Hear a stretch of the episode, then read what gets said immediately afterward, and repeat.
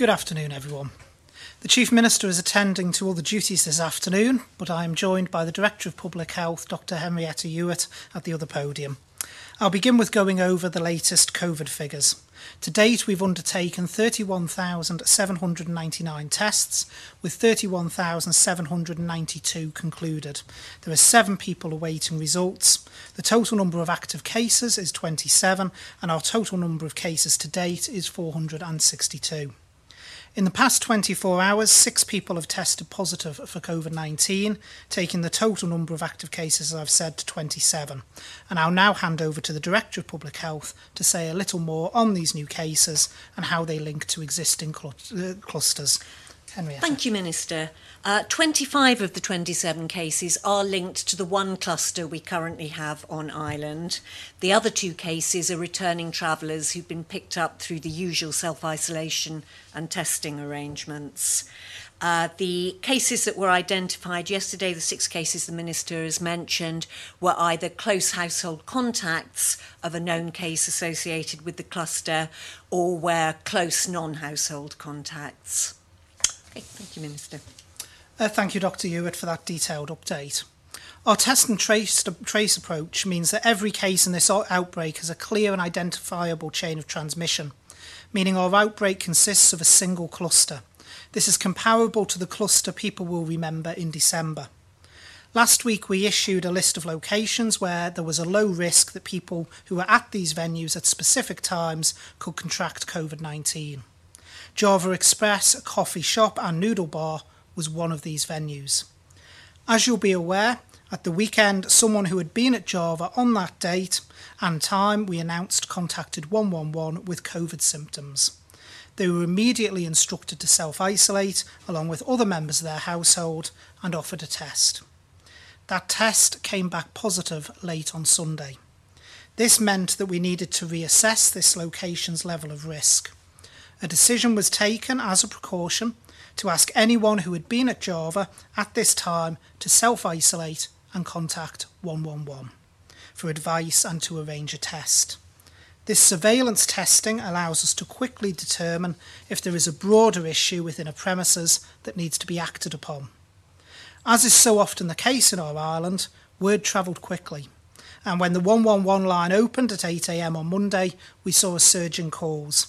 In total, 136 people who were at Java at the time and date of interest have contacted 111. All have been offered tests. 124 of those tests have come back negative, with a handful of results awaited. This shows encouraging signs that widespread, wider spread looks like it has been contained.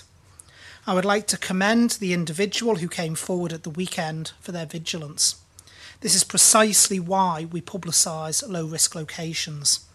I would also commend those customers and staff from Java who have contacted the 111 service since yesterday morning. As you have heard in so many of these briefings, our response to the threat posed by COVID 19 is about balancing risk. Low risk should not be mistaken for no risk. Our approach is about balancing the level of risk to the public and their health against other considerations such as the economic and social impact of how we respond to people who are in a low risk location. It is not always easy. It is a case of shades of grey as opposed to black and white. At the moment, our approach of focusing on testing, tracing, and isolating has proven effective. 25 cases have been identified and contained, with as yet no unexplained community cases. We can take comfort in this, but we cannot let down our guard. We will continue to monitor the situation closely and adjust our response if necessary. Turning now to our vaccination programme. We have now administered more than 18,000 doses of COVID 19 vaccine. This is broken down to more than 13,000 first doses and more than 5,000 second doses. We have now given a first dose to almost one third of our most vulnerable people. As I said last week, we have been reviewing the emerging evidence around COVID 19 vaccinations. The latest evidence arising from the deployment of the Oxford AstraZeneca vaccine in the UK has confirmed that the interval between the two doses may be extended beyond the original specification of 28 days, and that the vaccine has an average 76% effectiveness against symptomatic coronavirus infection for three months after the first dose. It has also been shown that extending the time period for the second dose does not affect the efficacy of the first, which was an initial concern not that long ago. After extensive review of the evidence by senior clinicians in the Department of Health and Social Care, the strategy to extend the gap between the two doses of the Oxford vaccine is now being adopted here in the Isle of Man. The decision means more people will be vaccinated with one dose at an earlier stage than originally planned. Our team is now working hard to redraw our vaccination schedule. The new dose intervals for Oxford AstraZeneca will come into effect for all who have registered with 111 following their invitation letter and those who will be invited in the future. The change won't affect people who already have an appointment from 111 for their second dose of the Oxford vaccine, which will go ahead as planned. Modelling of the rollout in line with expected delivery schedules of the vaccine and the updated second dose timeframes will vary delivery of the first and second doses by a few weeks, but will not change the overall programme. Delivery of vaccines to the island remains the biggest variable in our mass vaccination programme. The dose interval for the Pfizer vaccine currently remains at 21 days, but this is subject to ongoing review in line with emerging evidence around that vaccine. Another component of our vaccination programme, which was announced last week, is the decision to make vaccines available to those who crew the island's vital air and sea transport, t- transport providers. This will protect crew members from serious illness should they pick up the virus, helping to safeguard our critical transport links. We have always said that our borders are our key defence against the virus, and this new chapter in our vaccination programme will also reduce, although it's important to emphasise not eliminate, the risk of the virus being inadvertently imported to the island. We are arranging vaccination sessions for crew members of the Isle of Man Steam Packet Company this week, with the first session tomorrow. Crew members will wear PPE while attending for their jab, as will the vaccinators. The hub will be deep cleaned both after the session in the morning before the hub opens. uh, Opens the, and uh, sorry, the hub will be deep cleaned both after the session and in the morning before the hub opens the following day, and premises checked by the infection prevention and control team.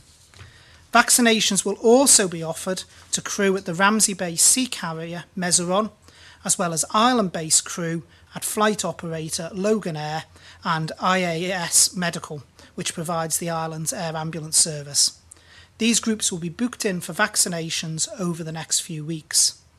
My thanks to our vaccination team and our transport providers for making this possible and working together to protect these essential workers and reduce the risk to our community.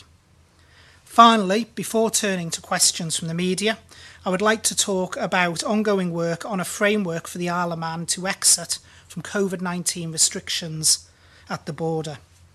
Work on this has been ongoing for some time, and we are now in the final stages of preparations. We are taking on board input from members of Tynwald ahead of releasing the first draft later this month. This is the beginning of an important stage in our journey through this pandemic, and the Council of Ministers looks forward to sharing the plan in due course. This framework can only be a guide, given that there remains so many unknowns. But the path to take us to normality is clearer now than it has been since the pandemic started, and time will give more certainty on what measures can be loosened and when, whilst continuing to keep our community safe. And we will now turn to questions from the media. And first up, I've got Isle of Man Newspapers and Helen McKenna. Good afternoon, Helen. Good afternoon. My first question is about uh, whether the government can go ahead and mix batches of the vaccine. Right, at the moment, Helen, I'll bring the Director of Public Health in a moment, but um, at the moment, no. Um, the recommendation is still that you receive the second dose of the same vaccine as you received the first. Um, I know there's clinical trials ongoing in the UK and also in Europe in this regard, but none of those have yet reported.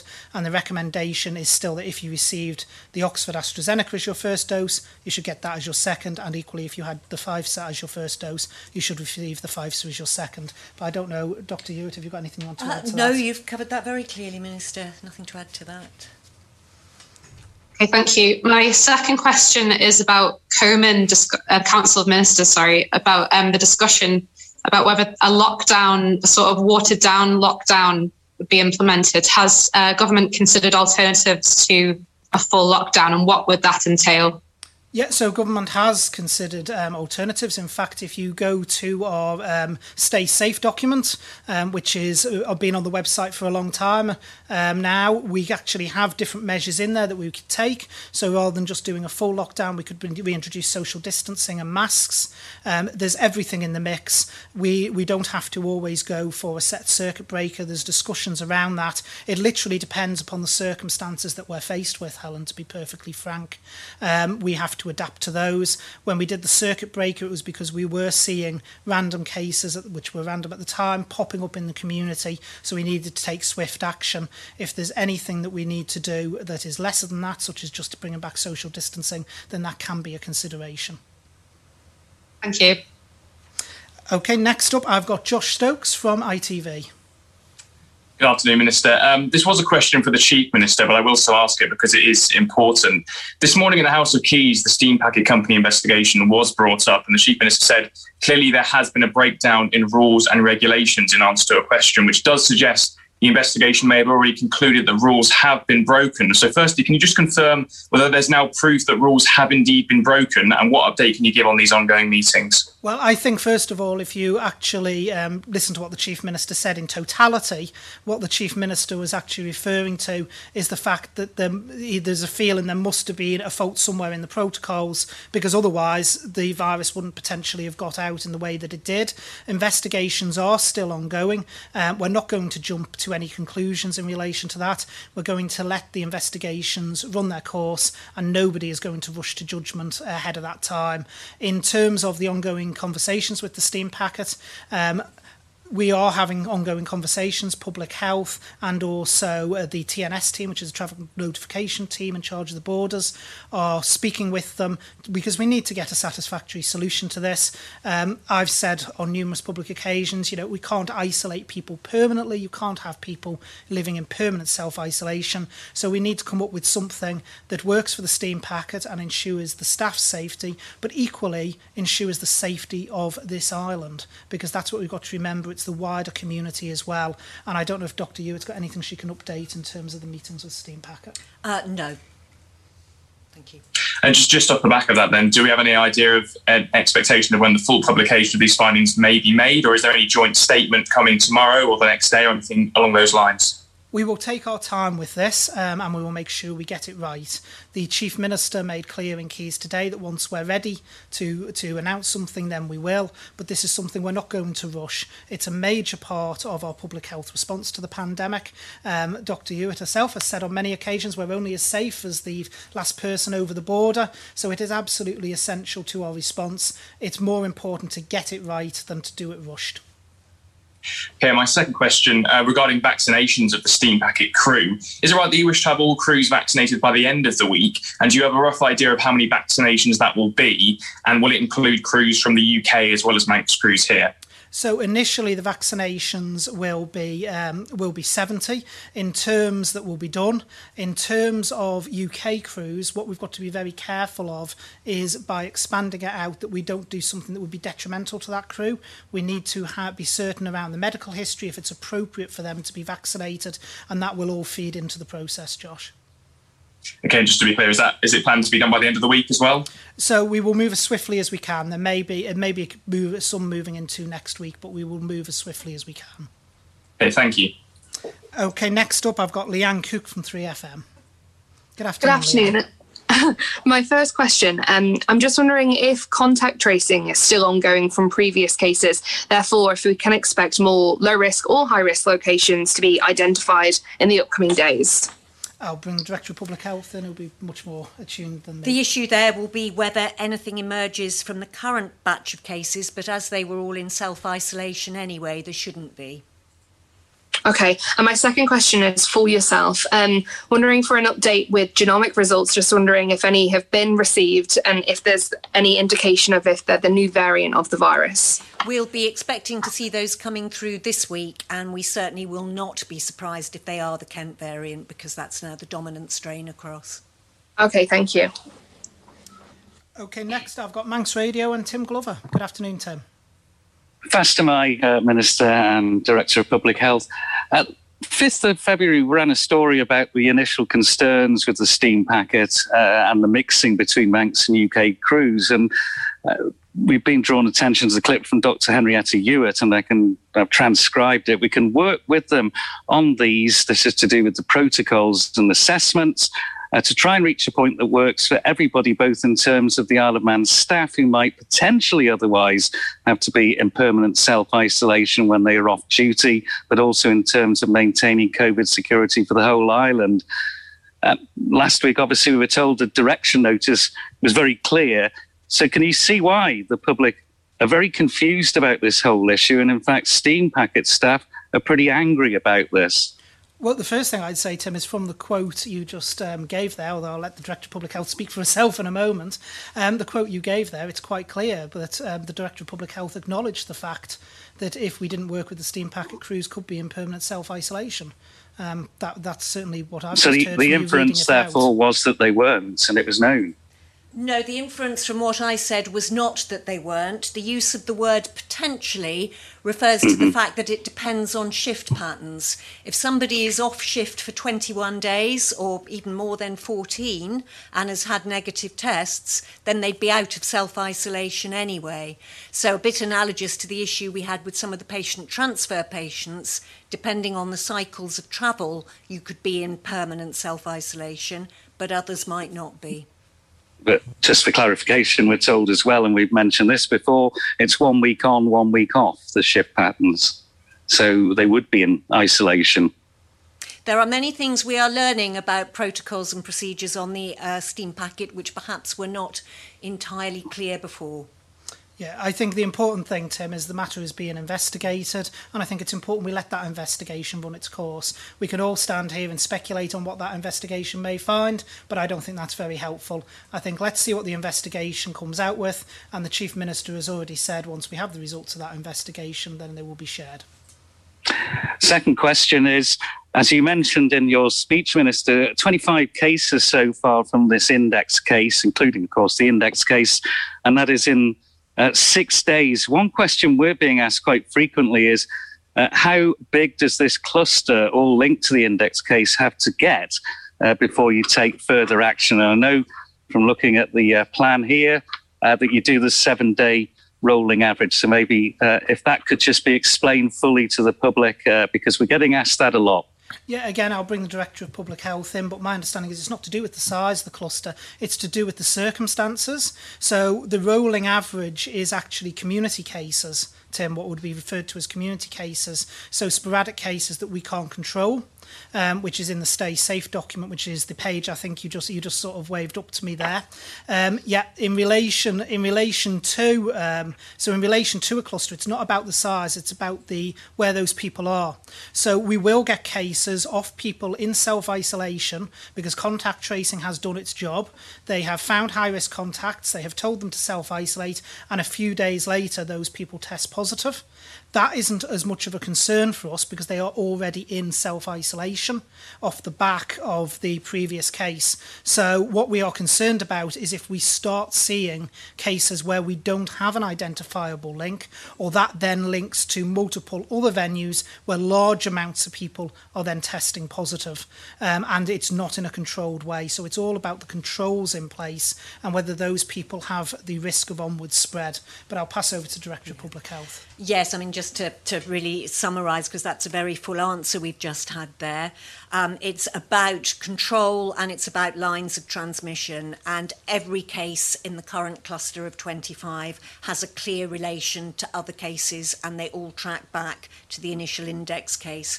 So there is no concern at the moment about unexpected cases or unexplained cases coming up in the community um, that would make us uh, reconsider the, the approach. Thank you. And next up, I've got Alex Bell from BBC Isle of Man. Good afternoon, Alex.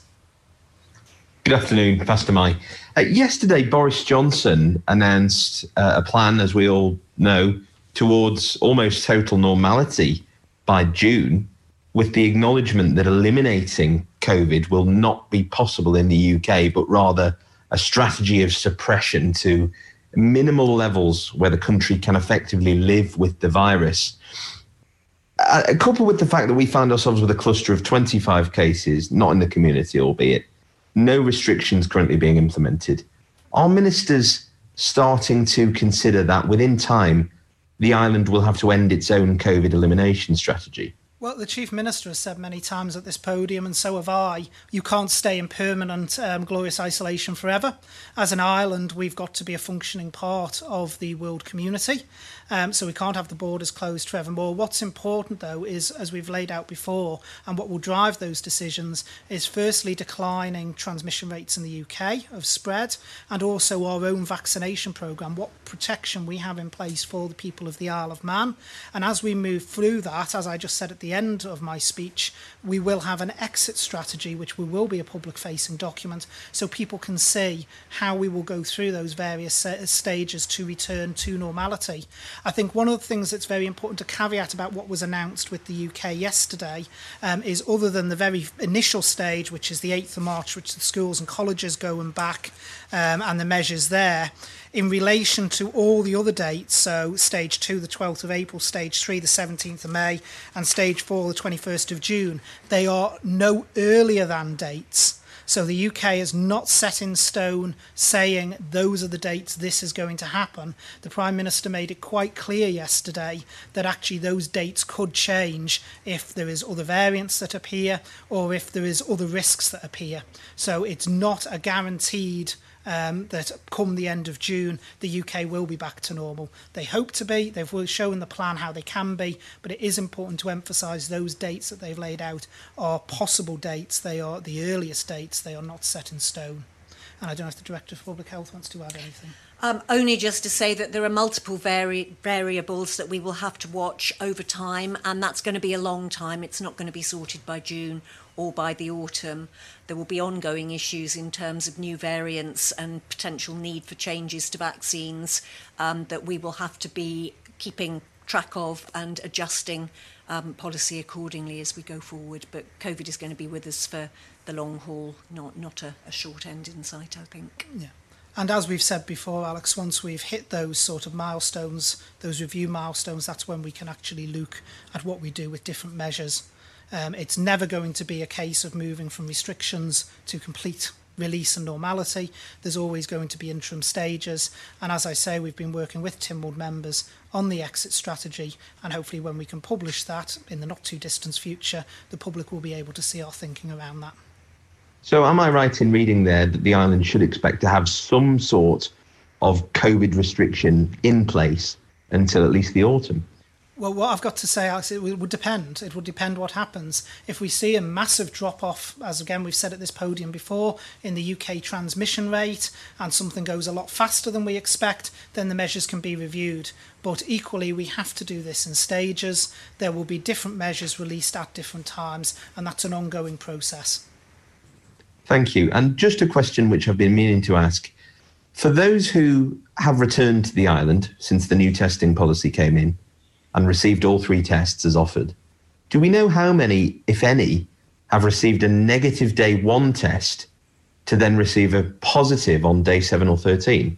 Um, I don't have that information. I don't know if the Director of Public Health Yes, does. we do have that information, um, and I haven't got an opportunity to look it up right now, but we can certainly share it. Thank you. That would be brilliant. Thanks. Okay, next up, I've got Sam Turton from Gef. Good afternoon, Sam. Good afternoon, Minister. I just wonder if we could start with the um, vaccination rollout. you're obviously moving to 10 weeks. At the minute, we've got, well, as of the 21st of February, and this is updated, there was 11,900 jabs in stock, of which just over 10,000 were allocated for second dose. Given what you've said about time uh, time frames for delivery, how many of them will be moved over to first dosage, and how quickly can we see a ramp up in the number of people that are getting first jabs? Well, what we have to remember is this only at the moment applies to the Oxford AstraZeneca. It doesn't apply to Pfizer. Um, and equally, we have said that those who are already booked with a second dose, we will honour that second dose when it is booked. So it's not going to have a massive impact on the stock levels that are there now, but then moving forward, the difference it makes in the vaccination programme is actually negligible. Over the period of the vaccination programme, it makes about a two weeks difference. So it's not, it doesn't create a sudden mass speeding up of the vaccination based on the delivery schedules. Um, it adds about it, it adds about two weeks. It saves about two weeks in terms of first dose. And just secondly, in terms of uh, following on from Alex's question about in the UK, obviously they're aiming for the end of June, but that could slip. But then we also have a general election coming up in September here. Is this government feeling a pressure to open up the borders and still have the positive press that we've had in the last few weeks actually translate into both business for the island and growth for the island, or else we may risk missing the boat. Well, actually, uh, actually, Sam, the the um, the actual the actual the decisions are made around the social, the health, and the economic aspects for the island. Election considerations don't come into it. Um, we hope that we will be able to move through an exit strategy, but things change all the time. Um, there is certainly no, you know, no election considerations in that in relation to that. Um, it is purely down to what is in the best health position of the island, because we have to go back to remember what these measures are there for. They are to protect the populace of the island and protect our health service from being overwhelmed um, with sick people. That was why these measures were brought in, and that is still the primary aim.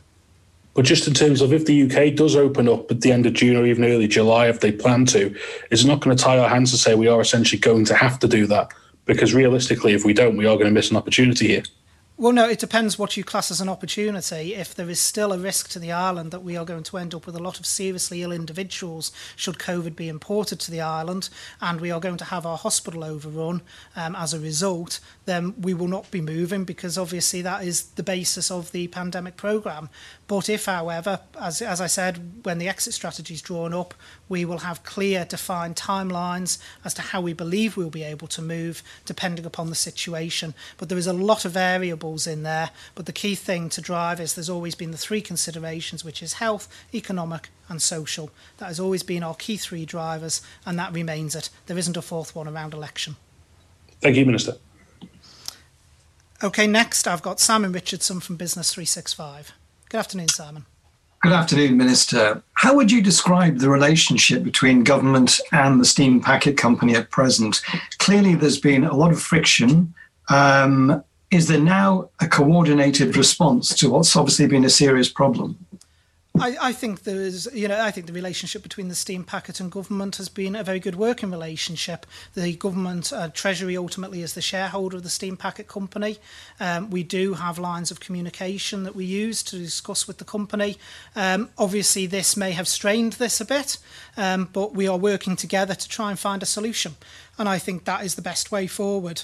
Uh, we need something that allows the steam packet to operate in a proper proper way, and we need a solution that also at the same time protects the wider community of the island. And that is what the public health team, um, the travel notification service team, and the steam packet themselves are working exceptionally hard to do. I want to emphasise again that I feel you know the steam packet has done an excellent job over the 12 months. They've been under a lot of pressure in terms of the pandemic. They've continued to bring goods into to the island and be an essential lifeline for this island. And, uh, you know, I think that overall they've done a very good job, but we just need to find out what's gone wrong in this particular instance. That is being investigated. And then look into the future, which for me is the most important part, um, is actually looking at how we resolve the current issues so that we have a satisfactory solution that's satisfactory for the steam packet, but also protects the long-term health of our wider island population. Thank you. And secondly, the current cluster emphasizes the need, uh, obviously, to press on with the vaccination program. Now, with that in mind, can you confirm if some doctors' surgeries on the island have declined to take part because their insurance indemnity isn't sufficient? And if so, how many surgeries have said they wouldn't be part of the program? Well, no, in terms of the GPs, Simon, I know there has been um, an issue around indemnity for GPs because it's slightly different um, to the way that it's working in the UK. But we are looking to deliver from hubs. That is the whole basis um, of this because that is where we get the mass throughput. So the idea, while I said initially we would engage with primary care to see if things we could deliver, um, the emphasis has always been on having the two main hubs, which is the airport, was Newlands, is now Chester Street, in order that we can get the volume of people through en masse. I think I've said before, there's a huge administration process that sits behind this vaccination as well um, because it's under emergency regulation. And if we have to start duplicating processes all over the place, then basically we will not actually speed up the vaccination program, we'll actually slow it down. Um, in, when we see pictures in the UK of church halls, etc., being used, we have to remember that in terms of the population context and the fact that in the UK, some of those church halls are serving populations that are over 50% of the island. And are you happy it's moving quickly enough at the moment? I am. We are moving in line with the vaccination supplies. We are receiving the vaccination supply we're entitled to, which is 0.13% of the UK stock. Um, and we are actually in the top 10% of countries in the world for our vaccination delivery. Thank you. And then finally, last but not least, he always seems to be last on the press conferences I do. Um, Paul Moulton from Isle of Man News, uh, sorry, Isle of Man T- Television. I nearly moved you to the newspapers there as well, Paul. Don't ask for another conspiracy theory. We've got the D-Notice list thing already going out there. Uh, we've already met today, um, Mr Ashford, and I want to go back to Josh's question. I, I, you gave me much more there. I mean, admittedly, I pushed you hard, but this situation with the steam packet and the exemption order, we did get you to say something on my interview this afternoon, which you haven't said here today. Uh, in fact, technically, those steam packet people were breaking the law. Would you actually say that for us now? Well, actually, what I said, Paul, if you go back to your interview tapes, I think you'll find is that in relation to the direction notice, they weren't complying with the direction notice. I pointed oh. out it's a corporate direction notice on the steam packet company, and it's a duty of the company to ensure that their employees comply with any direction notices that is issued. That's what I said on your interview, and I think that's exactly me repeating it word for word. Okay, but something's gone horribly wrong, which you need to correct. Yes. Well, as I said again in our interview we've done this afternoon, I don't want to repeat our entire full-length interview. No, I've please watch it to, instead. Yeah. We need to allow the investigations to take their course. Um, and find out what has gone wrong. Clearly, something has gone wrong somewhere. Um, as far as Isle of Man government was concerned, the steam packet were quite clear on what the obligations were. Um, but clearly, somewhere down the line, the steam packet claims they weren't. Um, and we now need to meet and resolve that. So there needs to be an investigation on what has gone on in the past. But as I said to you, the other key point is that we work on what's going to happen in the future, because okay. it is, that is the crucial part for me that we find a way to move forward to ensure that steam packet crews can continue to operate and the steam packet as a business can continue to operate, while at the same time providing health protection for the wider community of the island. That for me is the crucial point. For me, investigations come secondary to that. Is it a police investigation, though? No, it is an it is an investigation um, within the steam packet. We've asked the steam packet to investigate what has happened. And the other question, uh, going back to Beth Espy this morning on Manx Radio, uh, this thing about the noodle bar and how the staff had gone back to work. You said you were going to come back later in the day, unless I've missed it. Have you actually answered that question? Why the staff can go back, but everyone that was in the noodle bars being told to stay off and, and isolate? Yeah, I'll bring the director of public health in in a minute. Um, but the difference between people was there's people who were done as part of the surveillance testing. Now, maybe it was the hour in the morning I was being asked this morning, um, but I didn't quite get the question at the time. Um, but but I assume what was being asked was around the difference of some people who have to remain self isolated, which will be the high risk contacts um, who have been who are isolated for the full period, and those who who come forward as part of the surveillance testing, who then get a negative result and can then go back around their lives. But I'll bring the director of public health in in case I'm completely off piece. Uh, no, that's correct. Obviously, the noodle bar was identified as a low risk area, um, and as we always do with that, people were reminded to be vigilant and come forward um, if they developed symptoms, somebody did, and then we changed the guidance and asked for everybody who was there to come forward for surveillance testing. And as you'll remember from the issues around Christmas and the New Year, one of the keys to when you do surveillance testing is the time from when the case was there, because if you do it, you know, 24, 48 hours after the case was there, you won't pick up positives even in people who will become positive. So the timing lent itself to surveillance, and that was done. Um, the people who have come back negative from that, including the staff, can go back to being low risk contacts, which means they can go about their lives, but with vigilance for any symptoms and reporting of those should they emerge. So, with that uh, positive from the member of staff, wasn't it, or whatever? Uh, does that not move it from low to medium risk or something? Or no, no, it wasn't a member of staff. It was another customer, right. and on follow-up contact tracing, geographical proximity between the recent case and the original one was confirmed. So that doesn't widen it out any further. In fact, it okay. enables us to say we don't need to wind it out any further widen it out any further. Well, can I thank our media partners for those questions? Just before we go today, I know that there's a lot of people out there who may be concerned about recent events. I just want to reassure people that at the moment everything is fine. The, the, people do not need to take any additional measures at this time.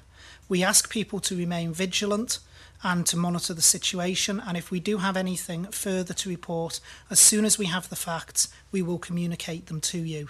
You may see people who feel more comfortable in public social distancing or wearing face masks.